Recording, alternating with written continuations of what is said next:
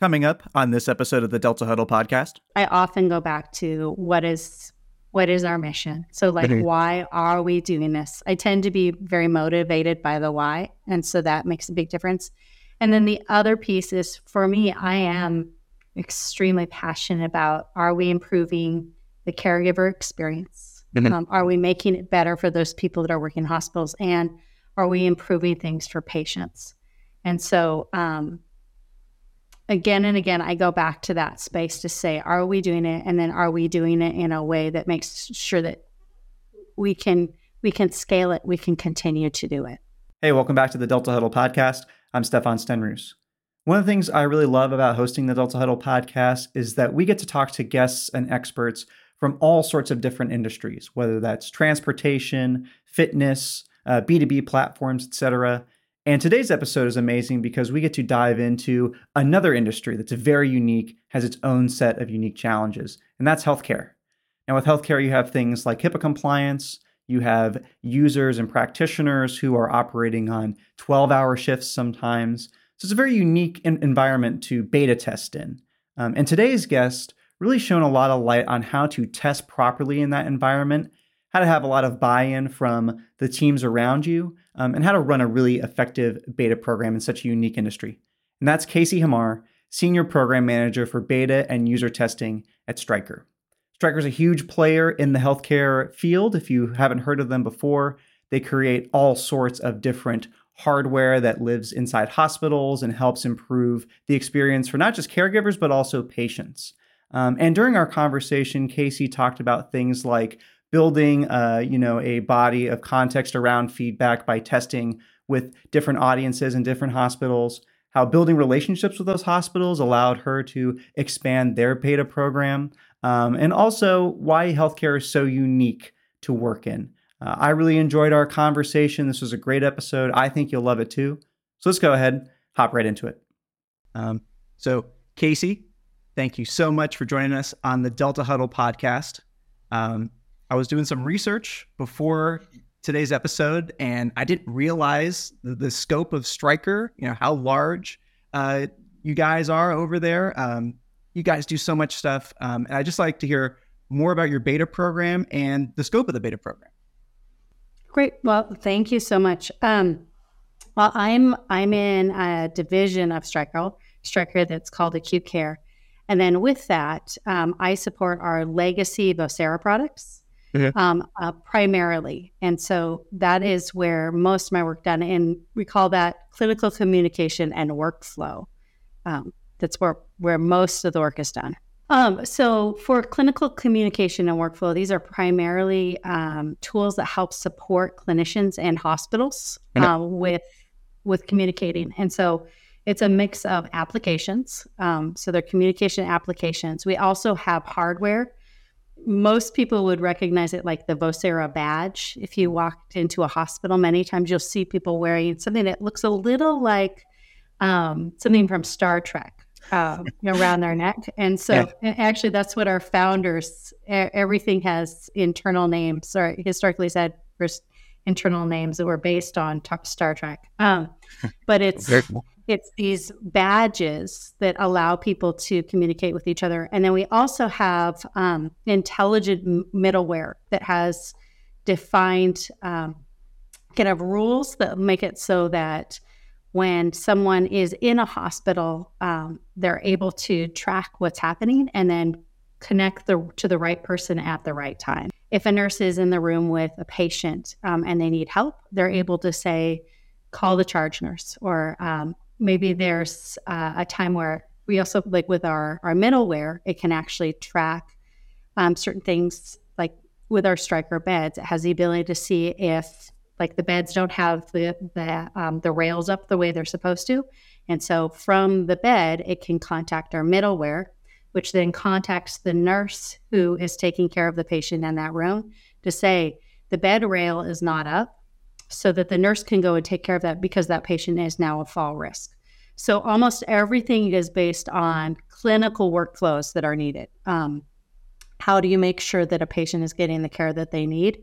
Um, and while there's we we do have functionality on our badges that makes it so that if somebody is has something called a panic button, so if a nurse needs or any clinician needs help, they can they can use that to um, connect to the right team security team or whoever it is that's been de- designated um, to have them come help them. But it's it's not pinpoint like location. Um, and, and you know each each hospital system tends to have different kind of guidelines around how they want to track or and support their nursing teams. I met you a couple a, a while ago at this point, and I, I love that. It's such a complex environment and ecosystem that these products, like you're talking about integrations with other products in the same kind of environment. Now, what was cool to me is like, oh, what does beta look like in that kind of environment? And I, I'd love to hear you just kind of explain your your program because I think it's so special and unique, and it, it I, I, will say com- complex, but uh, hopefully you can uh, shed some light on that. you know, the beta, um, because it is, we do have a lot of integrations and we have an amazing integration team. Uh, we're agnostic to integration. So, hmm.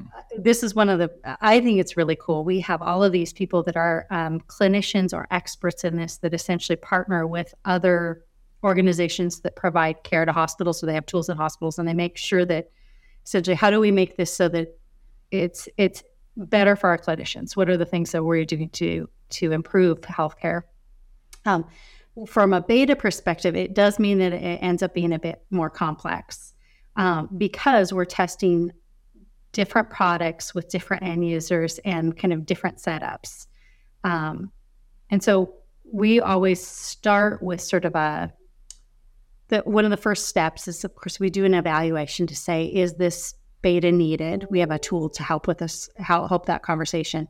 Um, and then after we've done that, we take the time to say, okay, what are our success metrics? How are we going to gather that data? What is needed? Um, and kind of a first pass at that. And then what we do is we do the same thing for like, what are we going to need from a customer? So, what are those? Who are the partners that we'd want to do this with? What kind of technology it, do they need to have? What are the type of users? Um, like how innovative are they? What what will we need in order to make sure this is really a good fit? Um, and then the other big piece is we start off by internally identifying who are our internal subject matter experts for whatever that beta is to say we want to make sure that we build the best test but also that we're doing this in a way that we gather the right data and we are creating um, we're, we're doing this in a way that best supports the clinicians who will be using it. So we want this to be an excellent exper- uh, experience for the clinicians, for the hospital that's our partner, and then also for our internal teams. And so it really has to start with that who are the subject matter experts to define all of those pieces. That's great. And you, you talked about setting some success metrics. Now, I, I the, the common success metrics I see are things like hitting a certain net promoter score, a satisfaction level, or like making sure that we we don't have any critical or major issues. Now, are your success metrics any different than those, or or how are they uh, unique in your space?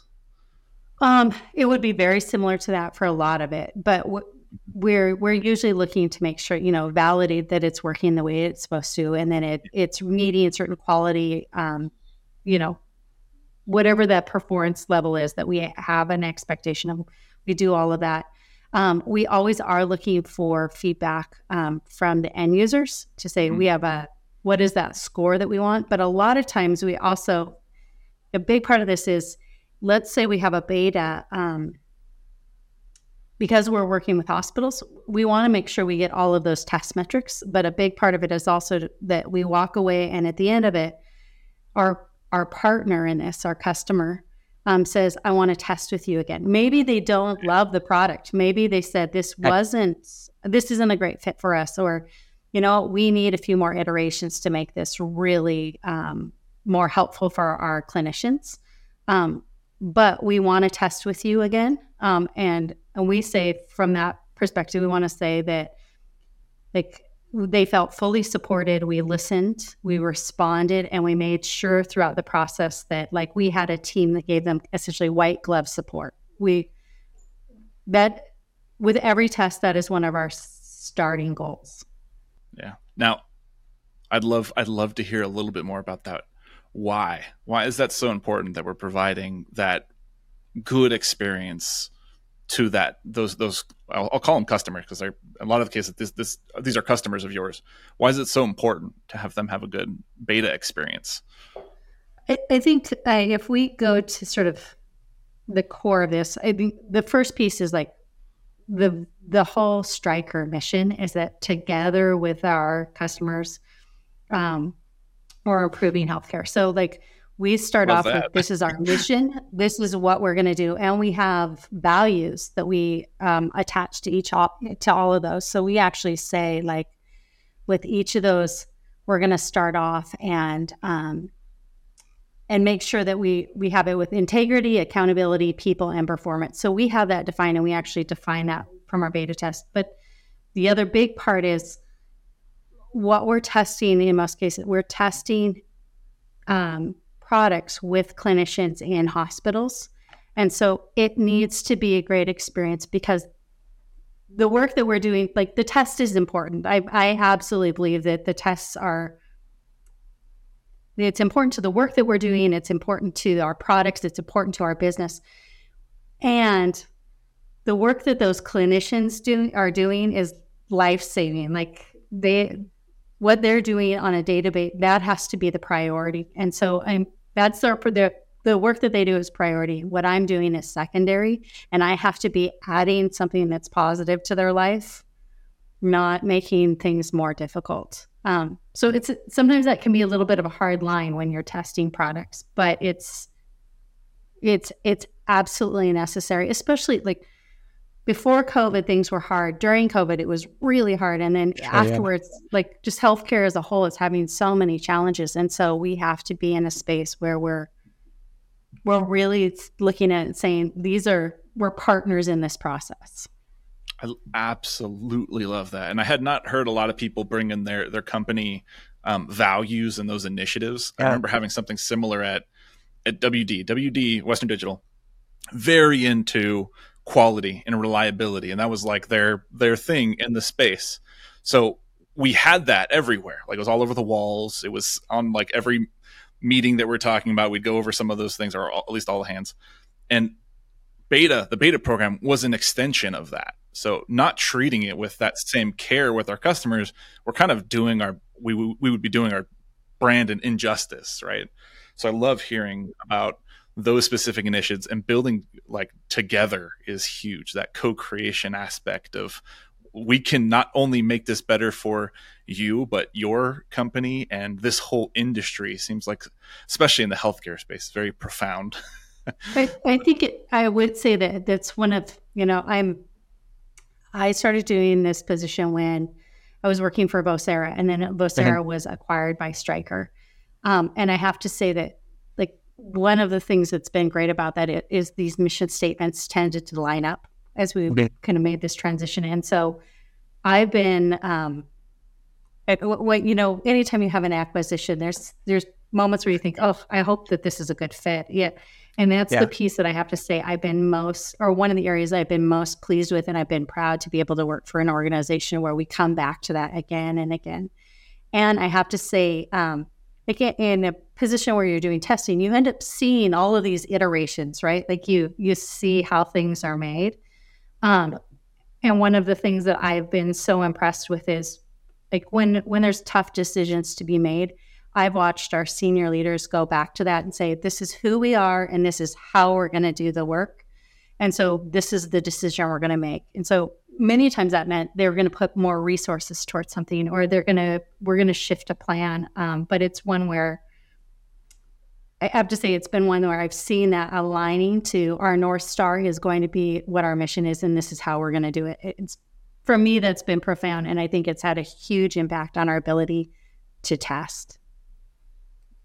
Yeah, absolutely. Um, earlier, you had mentioned kind of working with uh, different clinicians and whatnot, and being able to empower them and uh, being able to collaborate with them as well. You know, I think co-creation is something that's really, really powerful. And like you said, you know, it's being part of that process and seeing the iterations that happen.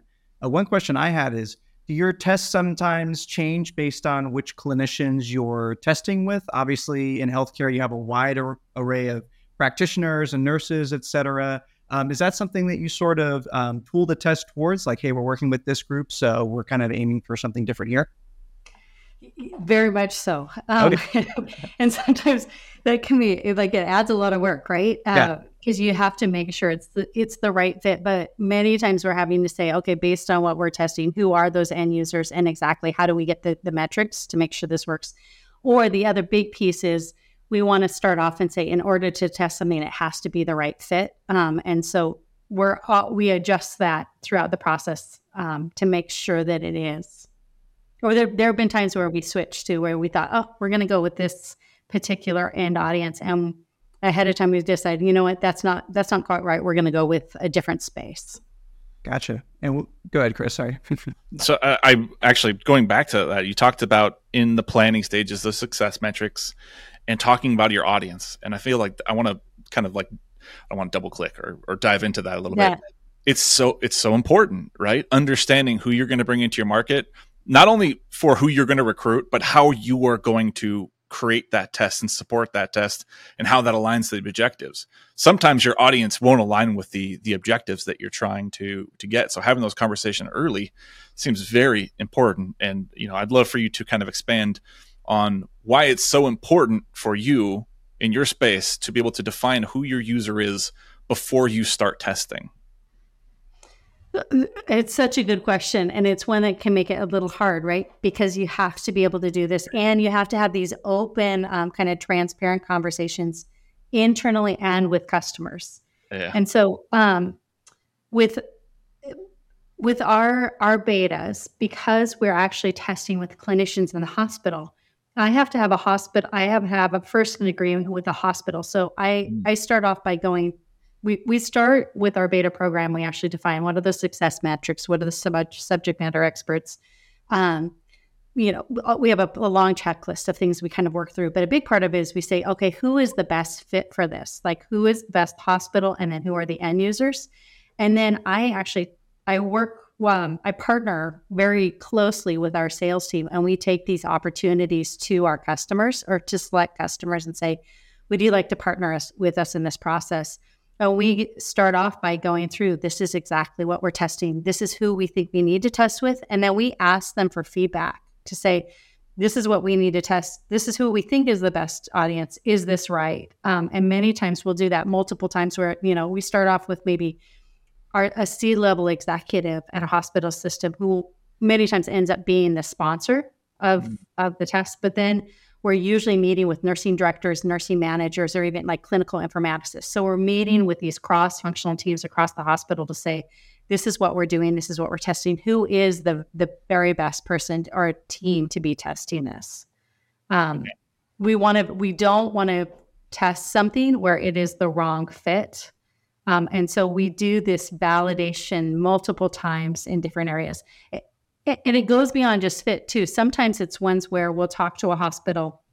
A recent partner was uh, one of the hospitals we worked with was absolutely amazing. But when we start off, we said, "Oh, these are the units we thought," and they said, "Well, you know what." One of the units tends to be incredibly innovative. They love anything where they get to try something new. There's another one that, know, they've been having some staffing. You know, there's been a lot of changes. They've had some of their lead nurses recently retire. Um, they're stretched pretty thin right now it's not like it, the this maybe is something they'd want to do, but we don't think that right now innovation is a good space for them. And so it has to be sort of this multi-layered conversation. I want to break about two parts because I think they're so so valuable to so many people working with the sales team. Now I know that's a big thing in the B2B space is getting involved with your sales team. They know the customers are in regular conversations with them. What what do you think the value is for that account team or that sales team to work with you to get these people part of beta? Like, what what value are we adding to the sales team where they want to help us do anything?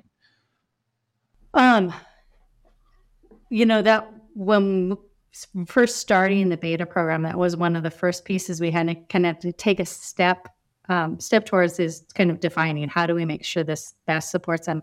And I think there's a couple things that really matter. The first one is it's an incredible way to build these really deep engaged relationships um, with the customer because it's for us when we're working with the hospitals we're not just working with like maybe it's not maybe the person that's buying the product, but we're working with all of these nurse leaders. We're every every in the test I'm getting to or we're getting to test um, with people across the organization. We have all of these really like deep relationships, which is amazing.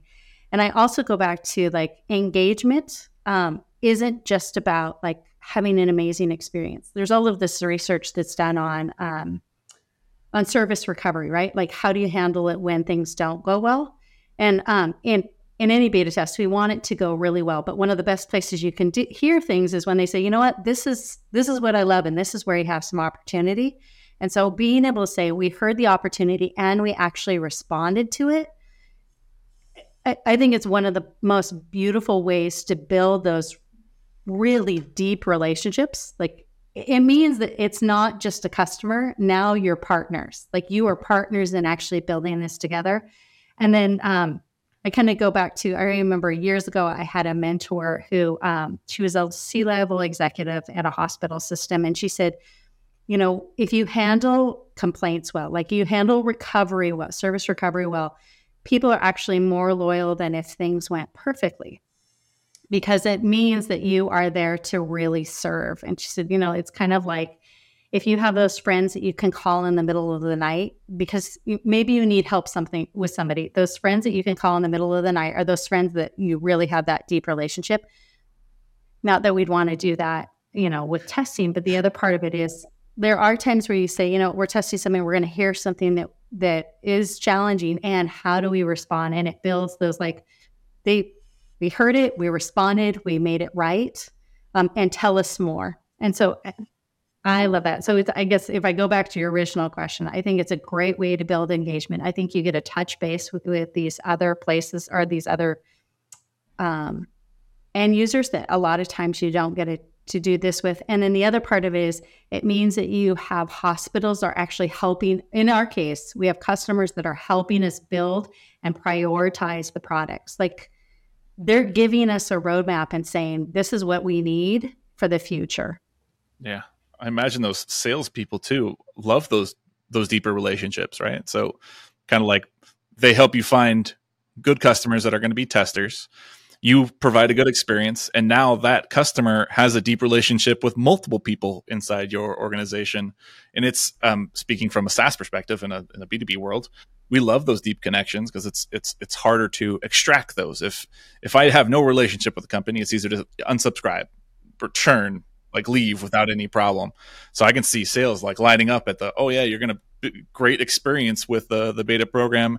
They get to potentially use something that's great. I get to hear anything that's working well or isn't. And it's just that all that seems like you know good flags for why sales would want to help out with with someone uh, on a beta program our our sales team has been abs like every step of the way. It's when that, that relationship has made it so it's possible for us to test, and they're they're the ones that are helping us um, kind of drive deeper into being able to test more and get this feedback, so that we're building better products, and then also we're supporting our customers in a in a it is more of a customer success relationship. Yeah yeah. one thing, Stefan. I'm sure you have a, a, a, are going to want to turn in a different direction. But yeah, okay. So when I first met you, I, I, I reached out and I talked kind of about this beta community, right? A, a, community for beta program managers, and I name dropped someone that I had no idea that you were going to be like, oh yeah, I talked I talked to her already. So we have Jenna coming out to speak at an event uh, in October. This we'll be back past that point. So fix this, Stefan. Yeah. um, but you you said, yeah, I've already I've already connected with with Jenna, right? That's that's one person that you were able to connect with. She's a, a longtime friend of, of Centercode. So I just want to kind of click on that community aspect. Why, why is it so important for you to connect with other beta program managers, other people in the beta space in these other industries? So that's, um, it's, Jenna was actually incredibly helpful. And there's been quite a few people that I think are a part of your community that I've reached out to. When I first started this position, I actually I went on LinkedIn and I just started looking for anybody that was supporting betas, and I started reaching out to them and saying, "So I'm new to this position. This is what we have in place. What are things that I need to know about?" And it was kind of like, "What are what are the best practices? What are lessons learned?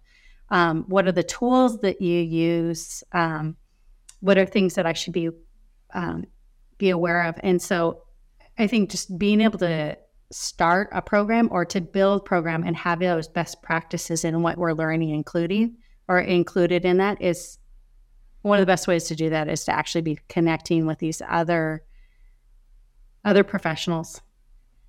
Yeah. Uh, having those sort of external beta champions is like really really important. Like um, yeah. oftentimes the thing that we've seen uh, with some of our other guests is some of those champions are internal. You know, they're pushing for the beta program internally with other teams, whether that yep. be you know C level, product, et cetera, marketing.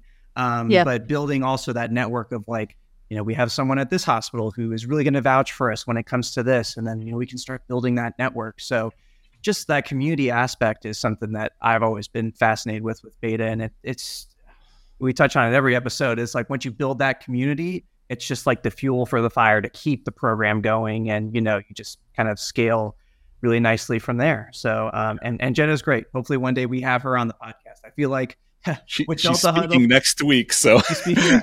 speaking we'll, bring, we'll bring a camera and we'll we'll turn it into an impromptu episode or something. But yeah. yeah it seems like if you have your name set enough on delta huddle eventually yeah it's like beetlejuice right? So uh, one i want to go on to one more thing that you're saying. Like when we I read this book. I'm trying to remember what the book was called. It was something about insights. I'll be able to. I'll post it somewhere. Okay. Um, but insights come from the strangest places, right? So when we think about beta testing and say healthcare, and if you only connected with beta testing people in healthcare, your insights would be very limited. Sometimes you're going to yeah. get insights from the the weirdest people. Like I mentioned to you when we first talked, Alex Larson, who was at Trimble. He works for B2B and uh, it's it's a big company, but like say part of it's fleet management for trucks. He yeah. has such good insights for people that are on B2B that if you narrowed to just one industry um, that you're in, you're you're just kind of crippling yourself in terms of what you could be implementing in your program. So that's why I, I love that. Like let's let's work with you reach out to Jenna. She's been at Fitbit. She's been at Bose. She's been at uh, Peloton. She's been at uh, iRobot. That's that's mm-hmm. a, a good diverse audience, and none of those are healthcare. yeah, but I feel like there's so many times that it's those. Everybody has built these programs and those best practices or those foundation pieces. With there's so many tips and tricks they can give. I also feel like sometimes it's good to be able to just connect and say, this is the challenge I'm having, and having somebody else say, Yeah, I have that same challenge. I haven't figured it out. Like, I don't have the answer. And just having somebody sort of say, Yeah, well, these are a couple ways that you can make it a little better, but we're still working on it. And, you know, those times where you, it, you can get a little discouraged. And so having other people to say, These are ways that you can fix this, or we haven't figured it out makes such a huge difference. Definitely. Yeah. So, beta managers, if you're out there, start networking like crazy. Join our Discord. I have to join name the Discord, the Discord. Community. Yeah, join the Discord. So get conversations um, going. great conversations. Yeah. Um, wanted to switch gears a little bit, um, and you touched on this uh, a little earlier. Um, you know, just the ability to be able to kind of work with healthcare professionals and really empower them to to do more and to really succeed in their roles. Uh, it sounds like that's something that you're really passionate about in the space. So I just wanted to ask, like, what really drives you in beta testing? What's that one thing that you always go back to? It's like, yeah, this is why I'm here. This is why I'm in the space doing what I do. Um, I I think there's two kind of areas that I go back to. So I always, I often go back to what is what is our mission. So like, mm-hmm. why are we doing this? I tend to be very motivated by the why, and so that makes a big difference. And then the other piece is for me, I am extremely passionate about are we improving the caregiver experience? Mm-hmm. Um, are we making it better for those people that are working in hospitals? And are we improving things for patients? And so, um, again and again, I go back to that space to say, are we doing it? And then are we doing it in a way that makes sure that we can we can scale it, we can continue to do it. Mm-hmm and it must be really rewarding. I'm sure there's been a couple tests where you've been like, we can see the impact and we can see where that feedback is coming through, right? Because I, you built these kind of close relationships with the caregivers, with the practitioners. So, um, you know, that, that must be a big boost for you as well, right?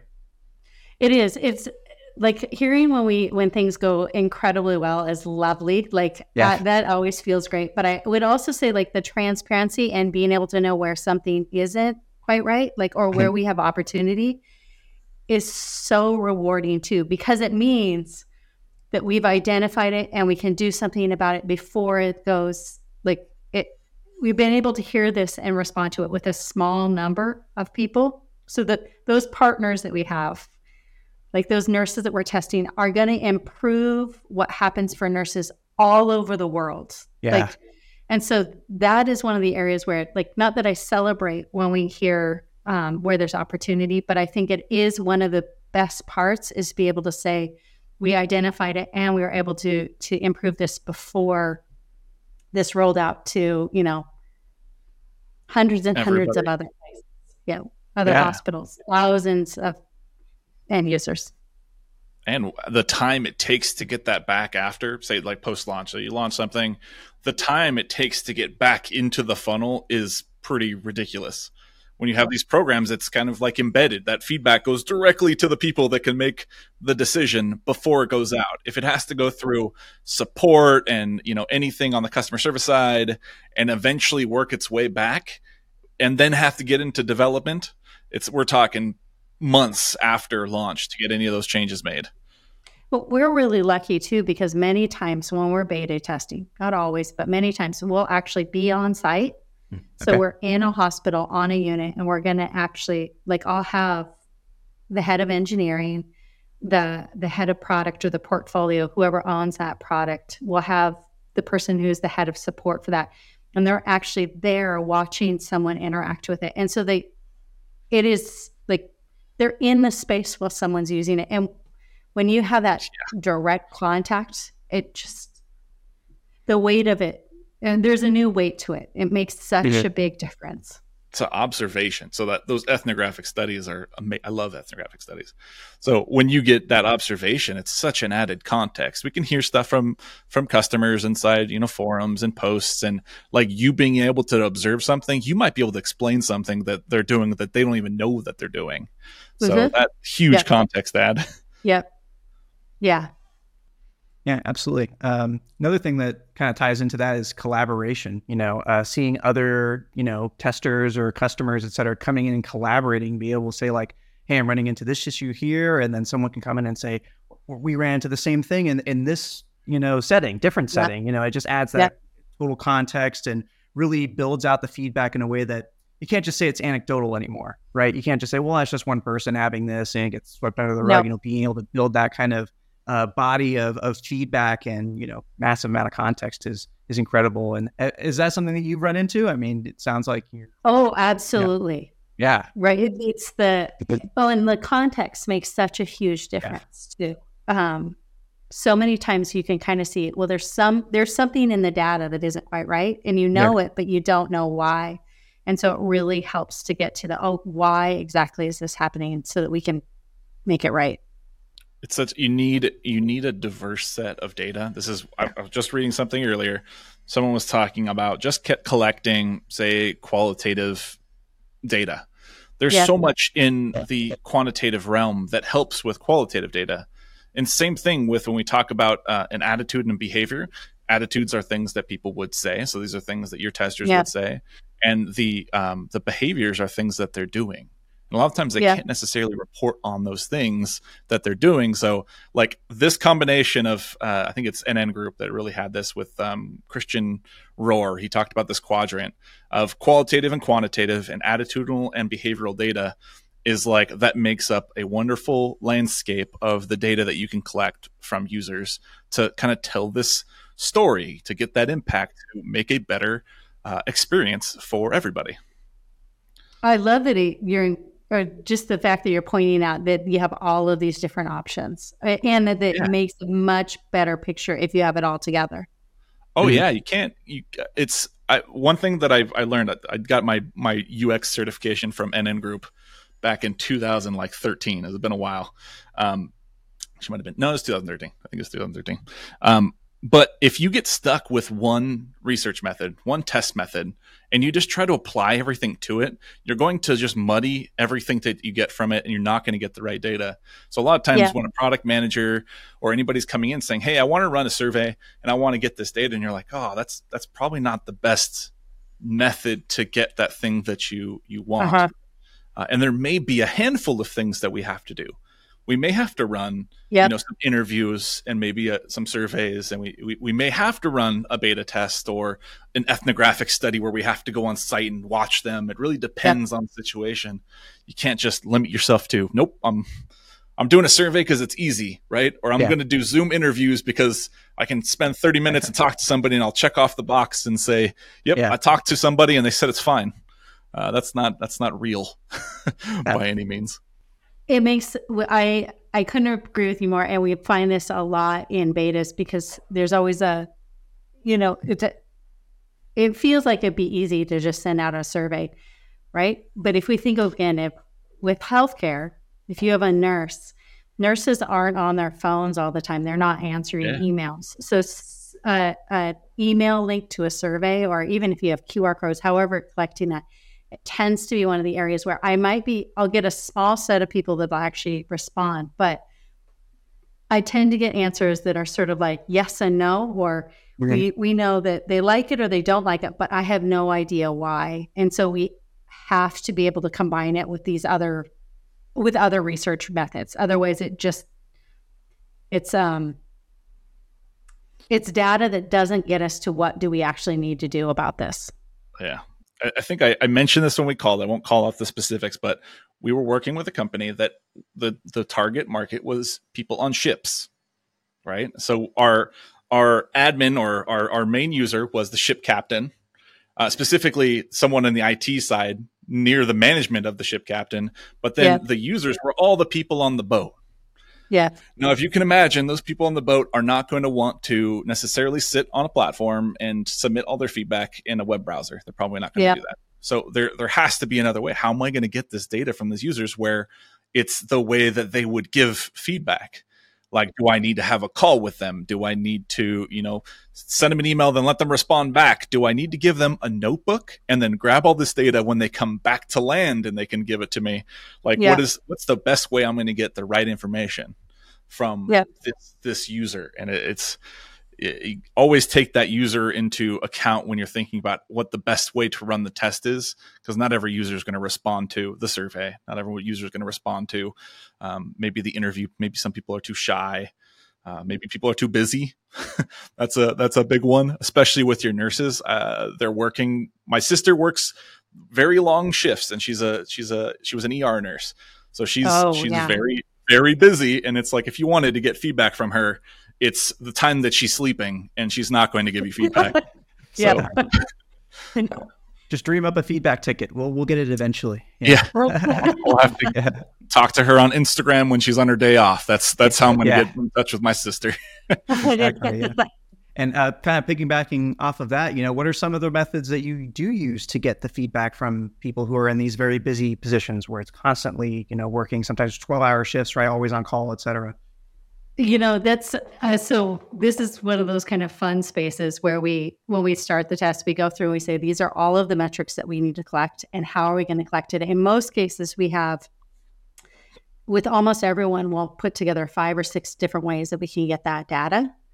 Um, and and some of it we can get by like pulling it off of Vocera or Stryker Analytics, right? Like there's some of it we can collect automatically. So those analytics, of course, we have access to, but it, many times we're looking for um, more information about kind of the spaces of when things are working or not working and exactly what's happening. And so we typically have to have it so we have teams on site. And then what we'll be doing is we'll be rounding, we're observing, we're collect, collecting the information during training.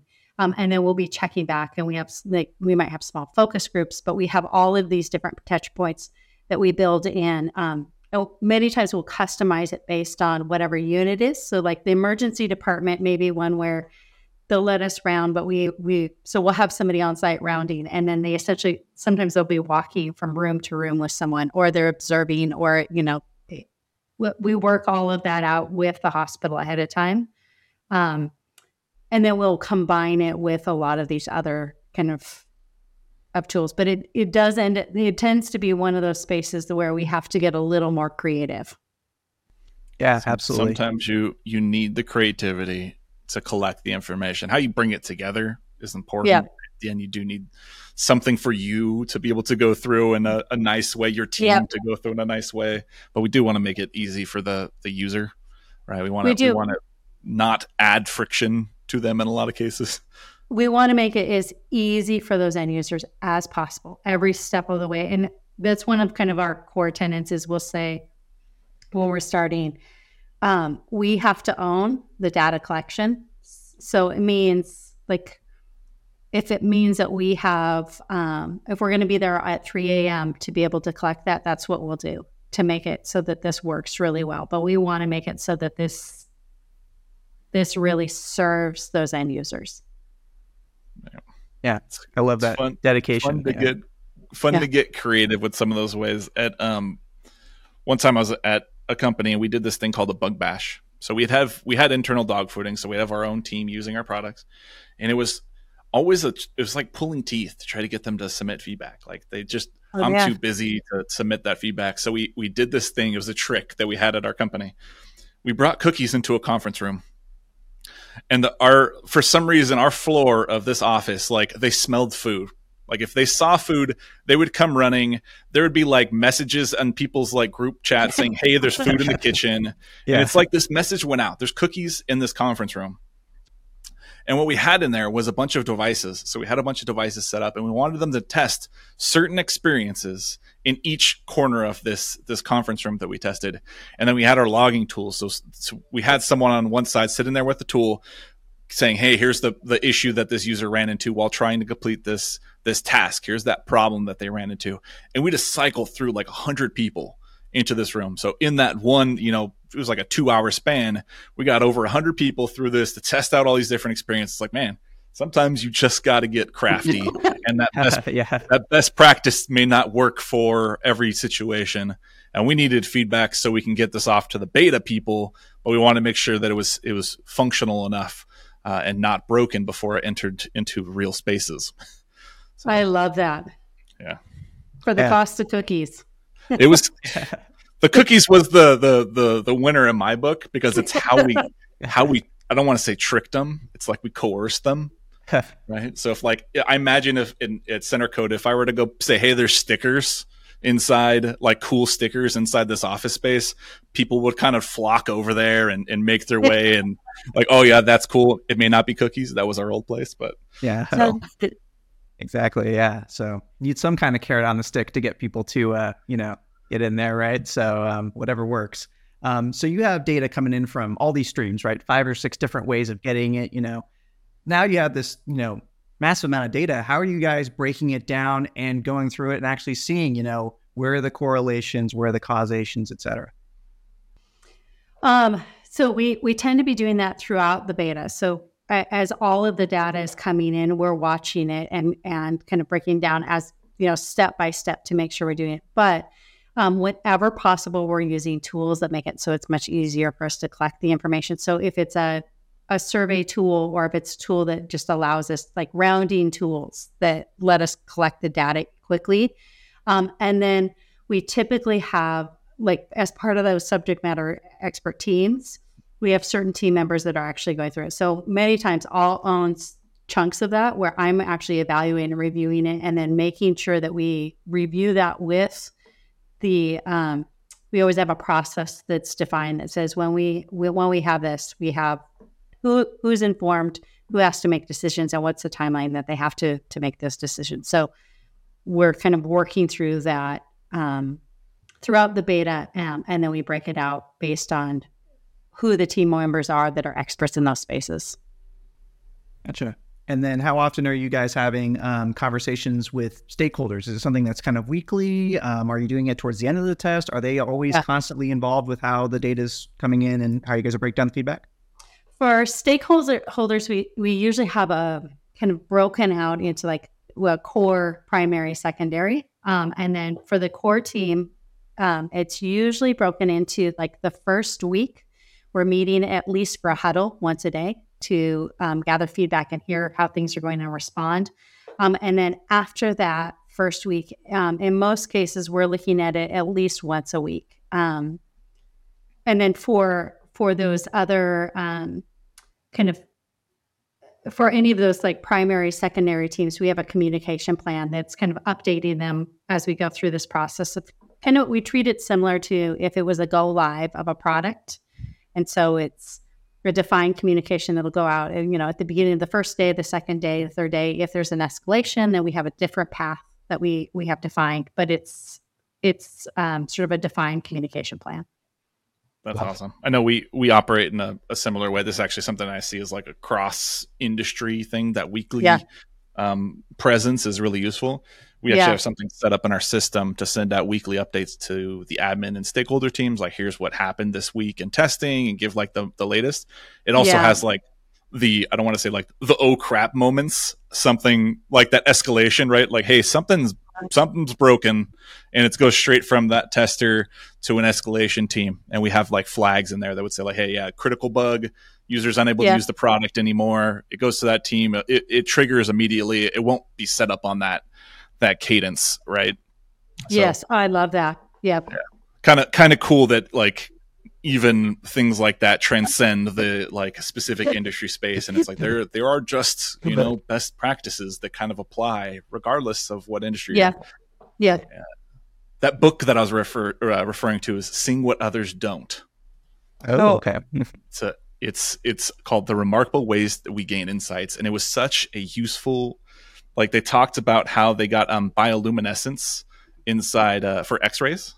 Oh, like how that how that was founded, and it was like this professor just wandered into a lecture hall that was he just wanted to clear his mind, so he wandered into a lecture hall and he was sitting there just thinking about his his um trying to solve this problem for X-rays, and he it was talking about an animal, like it was an animal lecture about these animals that had bioluminescence, and he he that's where he kind of discovered like oh this will work, and it's like you find it in the the strangest places. You would have never thought that this medical professional would have found it inside, you know, animal kingdom related items. so that's that was the the reference of like why I think it's so important to break out of your industry and and look at how others can help and how other yeah. uh, in this case beta program managers are doing it because they've been through some weird stuff and they've overcome it in a different way that you might not have been thinking about it. Yeah, yeah. Sorry, absolutely. didn't mean to derail. I, that, the book came up, and I'm like, oh, this. It was such a good book when I read it. It was a while ago, but it was. A that, that, that's a good point because you know a lot of the best discoveries are almost accidents, right? You stumble upon it not intending to, you know, see it. I think that's why testing is important because you could go in with uh, an idea of what you want to see or the the issues that you might run into, right? And then I'm, I'm sure you've seen this, Casey, is that the feedback you get is like, wow, they're discovering this thing that we had no idea could have been a problem, right? Or they find that golden bug. You know, golden bugs are a, a, kind of internal term that we have here, where it's like, man, if this went out, it would have absolutely, you know, maybe you know, not really done the product well. It could have tanked the product, et cetera. And finding that within the test or the brand, or the brand, yeah, the brand. If we want to go really crazy, so, um, but yeah, just being able to, you have to be open to it, right? And you were talking about transparency earlier, is yeah. being able to have that open mind and say like, you know, we might be doing the test for X, Y, Z reasons, but we're going to run into ABC. Just being yeah. able to be open to it is so important. Yeah.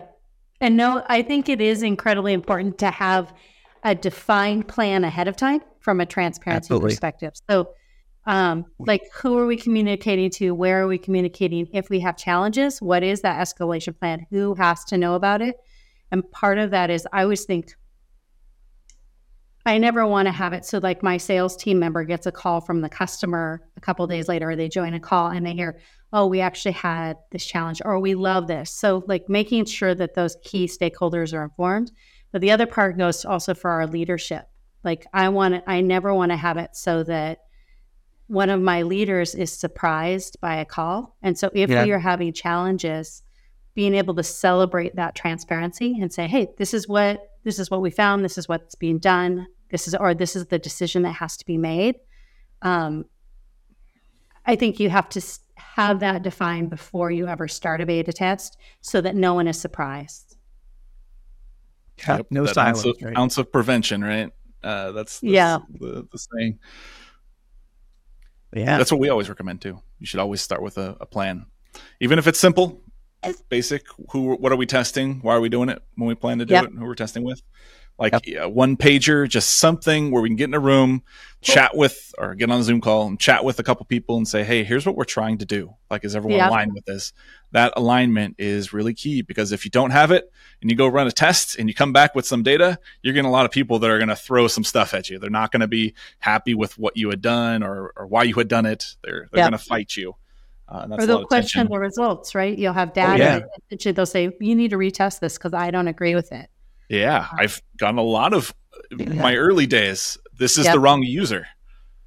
All right, they they yeah. they'd say like this isn't my market wouldn't say this, and I'm like, yep. I'm, this is this is what they're saying.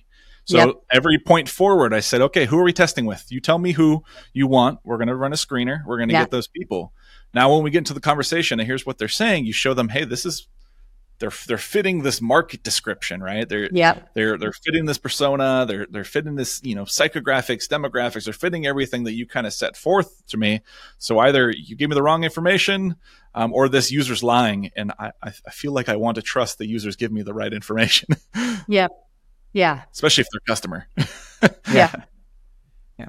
But if you're always armed with the data, right? If you have that data there and all of that kind of uh, what's the word I'm looking for? Objective kind of information, right? It yeah. Goes back to what we were saying earlier about context and just having that ability to really flesh out the feedback. Then you can yeah. say like, well, you know, we have, you know, customers here, here, and here. They're all saying this. They had it in these different perspectives, et cetera. Yeah. I think that's another really important thing is, you know, the uh, diversity of perspectives, right? Yeah. I mean, that, that plan. So I've been in the space. I understand this problem very nicely. Yeah. You need to have that, that CYA, we'll call it cover your ass because you're going to get people that are going to fight against you, right? They're, yeah. Because it's uh, I don't want to keep saying like you're, you're you're calling your baby ugly, right? So like, hey, this is negative feedback from our user, and if you have someone sitting there fighting you the whole way, it's like a horribly negative time, and that happens a lot with beta program yeah. managers. Your job is really to define what's not working and what's working. So you're going to run into like some some conflicts because people thought that's what was going to work, and now you're yeah. just voicing from the the user's behalf. Here's what they're saying, uh, and sometimes it, they think you're interpreting it a different way, or maybe people are interpreting a different way. But you know, getting down to that grassroots of like this is user feedback. This is the voice of our customer. I'm just trying to amplify it internally. Um, transparency is the best way, uh, and collaboration is the best way to to counteract that. And with our just kind of on that point of you know, if you know that there's going to be somebody who may uh, not agree with results, this is I work very closely with our design team and we follow the same process where, as part of this, well, we define who those end users are. One of the things we also like to do is say, okay, who are people that need to actually hear the results, or um, that you know, who should be helping define the questions because we need them to be supporting us. Who needs to because they're an engineer, they're somebody who's going to help develop it. But the other one is who are key leaders in the organization um, who this the results will impact them so they should be able to hear it so that it isn't secondary. And so often yeah. with those people we'll actually reach out to them and say we know you're a key leader in this organization or you're supporting this. These are this is what we're kind of this is what we're defining. Do you have any questions on the areas you want to input?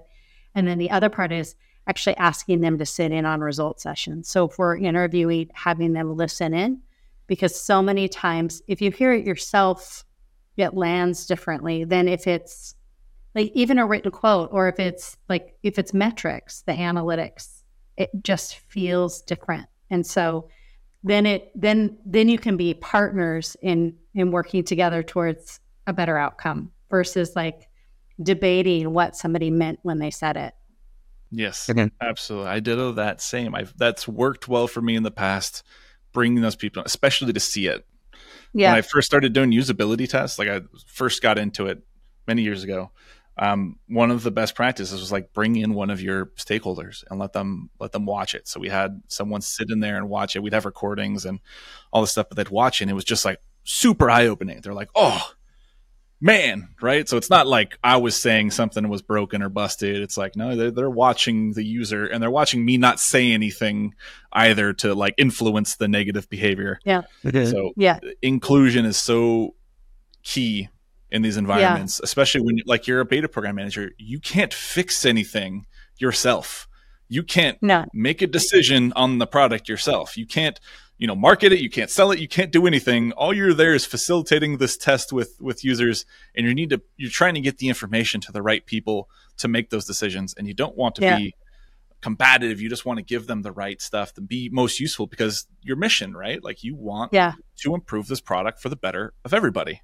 Yeah. Like that's that's a, a, key part of this and for people that are, are struggling with that stakeholder buy-in or the the, accurate the, the the accuracy of data bring those people in, try it earlier, get them involved, bring like Casey's recommending, get them in those results meetings so they're not just getting stuff tossed over the fence in an email and now someone's like, "Hey, why is this not working?" no yeah. one's going to like that email.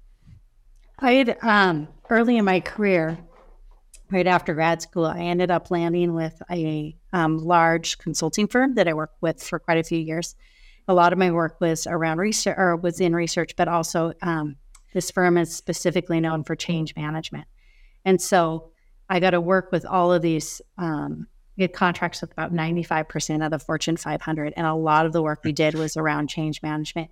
And those skills I've used, like, it's kind of the, a bit of the foundation of our, our beta program is saying, okay, we have to think of this from a change management perspective because you need to be able to gather data in a way that is effective and efficient and you know you're building these relationships but at the, the end what you have to have is trust um, and relationships that say we want to do this again and we're going to do something about the results. So just to your point chris when you said you're bringing in these stakeholders like it's that is so key to so many things where you're looking to say i might collect data that is that is challenging. And So how do we make this easier to consume? Definitely. Yeah. And uh, we we've kind of hearkened to it a lot during this episode, but I feel like the culture at Stryker has been amazing for your program because it seems like you guys are just so open. Nothing is is really siloed. All the teams are connected and willing to communicate and um, work together to make sure that all that information is is shared properly. Like you said, you know, you you don't want to make it so that someone is surprised that a call came in, right, or that uh, yeah. something's coming through. So I think that's that's really incredible. Um, I have a I have a note here. This is this is something we used to say a long time ago. It was a, a, a customer validation professional, someone that does beta testing as a as a professional, is a handful of things, and I'm going to read just a couple of them because it, it, stood out to me when we were talking about that. Um, part time psychologist, part coach, yeah. part researcher, part mm-hmm. interpreter, and this is my favorite one, part bartender. those, those and those uh. just resonate so well with like all the things that you have to go through when you're when you're doing a beta program because you have to deal with internal and external tech stakeholders. And again, you are, I don't want to say you are no one, but you have no rule over anything outside of the way the beta test is being done. And it's always being scrutinized by the people yeah. that want all the information from it. Yeah. So being flexible, being a little bartendery and a little bit psychologist and yeah. hearing the research stuff. And I speak research and I love it. It's one of my favorite skills that I've ever picked up. Um, so it's that's a you are a CV professional, uh, Casey. Yeah. Here we go. Yeah. Um, I wanted to wrap up today's episode, um, just asking you, like, hey, what is some advice that you would give to some uh, beta program managers, and what's a, a what advice would you give to your past self as well before you kind of entered the world of beta? Um, so I think I'd, I'd start off with what I would do again. Um, and I think, I think the two things that I would do again immediately were um, being able to say we're going to start our program based on our mission and our values. Like, I've just I feel like that setting it up so we're tying it directly to who we are and how we do work has paid off again and again. Um, I think building really great subject matter expert teams that so it's not just it's not me making this up. It's me going to them and saying, I need your expert advice. I need you to help define this. And as part of this, when we have those test results, I want to be able to point to you and say, like you raise your hand and say, I stand behind these results because I helped define them. I think that's worked extremely well. Um, and then I think that um, that being able to begin with the end in mind. So starting off every test by saying what are what is our end results for our res- like the test results.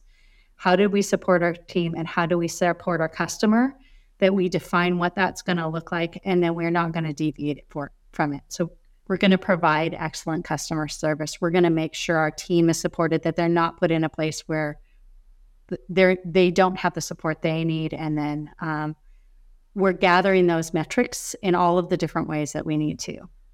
Um, i think that what i would do differently um, especially when we first started kind of the mm-hmm. beta testing it was one where um, it, i felt probably a lot of self-imposed pressure to make sure that we had results.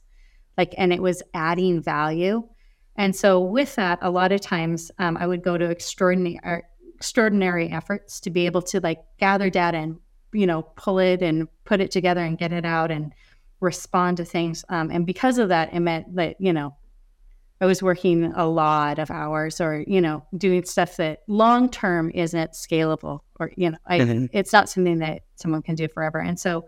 I think if I had to do it again, I would ask for help faster and earlier and say, I need I need additional help here, and these are the reasons. This is where I need help. Um, because I think that it's easy um, to set yourself or like to, to to put things in a program where then there's the expectation of being able to do it, um, and it, it was invisible to everybody else. Like the, no one sees what's happening. So I, I don't think I did myself any favors with that. So I would say when you're building a program, build it to be scalable and also make sure to ask for help when you need it. That's the it's the hardest part and one of the biggest things i see in program managers is they will you know bend over backwards to get something done because it's actually easier than trying to explain what value they're getting and how we can scale this and how we can uh, what help we need to get. So i hear all the time like i'm too busy doing this stuff to be able to get more resources to do this better. I'm yeah. like that's a that's a, a huge problem. It's it's it's very counterintuitive to making sure that your program is getting good quality data and and efficiently, right? Because if we're going spending 12 hour days and and and enforcing this stuff through, how are we making ourselves how are we making this scalable? One of the best yeah. advice I ever got from anybody is um, you need to make yourself replaceable. You need yeah. to be replaceable. And that is the key to stepping up into, say, management because if you can explain exactly what's going on, why it's valuable, the ROI of it, yeah. uh, what you need in place, that is loads harder than just doing it. Right. Yeah. It's, it takes a lot more. And sometimes yeah. I've been there, right? I, have had to do the exact same thing you're doing with my 12 to 16 hour days, scraping mm-hmm. through everything I can. And it's like, oh, I, I have that same advice. Thank you. You gave myself my past advice to some, I don't know how I'm going to use it, but well, it's it's hard when you're starting program too because so many times it's yeah. the um, you, you, know somebody says how how will we get this done? It's not doable, and you're like, okay, so if I just do it once, then I have proof we can do it, right? Like yeah. it's a little of that kaizen model of like, oh, we can build on this after it's been done once, um, but it, that also can work against you have to be able to say maybe yeah. I do it once, but then I've documented also that we can make sure to not have it like we have additional support. Yeah, I I second it. You, setting yourself up for future success is key. Yeah. Yes, you can do it once, but that does, it, you might get stuck doing it again and mm-hmm. again and again, and then you have no help because you are the person who who does that. yep. Yep. Yep. Well, Casey, Thank you so much for joining us. Um, so many unique insights. Uh, some I, I, the perspective that you had was incredible. Just you know, we haven't talked to someone who's from the healthcare field, and I think everything that you shared today was was mm-hmm. awesome. So thank you so much for for being on the episode today. Well, thank you so much. I, I really appreciate it. And I, I have to say that when I started reaching out to all of these you know, beta um, program managers across the nation to ask, like, what do I need to be thinking about? Again and again, they'd say, uh, you need to look at Centercode, um, which they, they shared a lot of other insights, but that was one of the things that they'd also say is like, this is one of the tools that will make your life a lot better. So, well, thank you. Casey. I don't think we, we could get a better endorsement than that, right? So that's solid. But yeah, thank you so much. Thank you for listening to the Delta Huddle podcast. You enjoyed today's episode, leave us a like or a five star rating. You can also find us on Spotify, Apple Podcasts, YouTube, and anywhere else you get your podcasts. We'll see you in the next episode, and happy testing.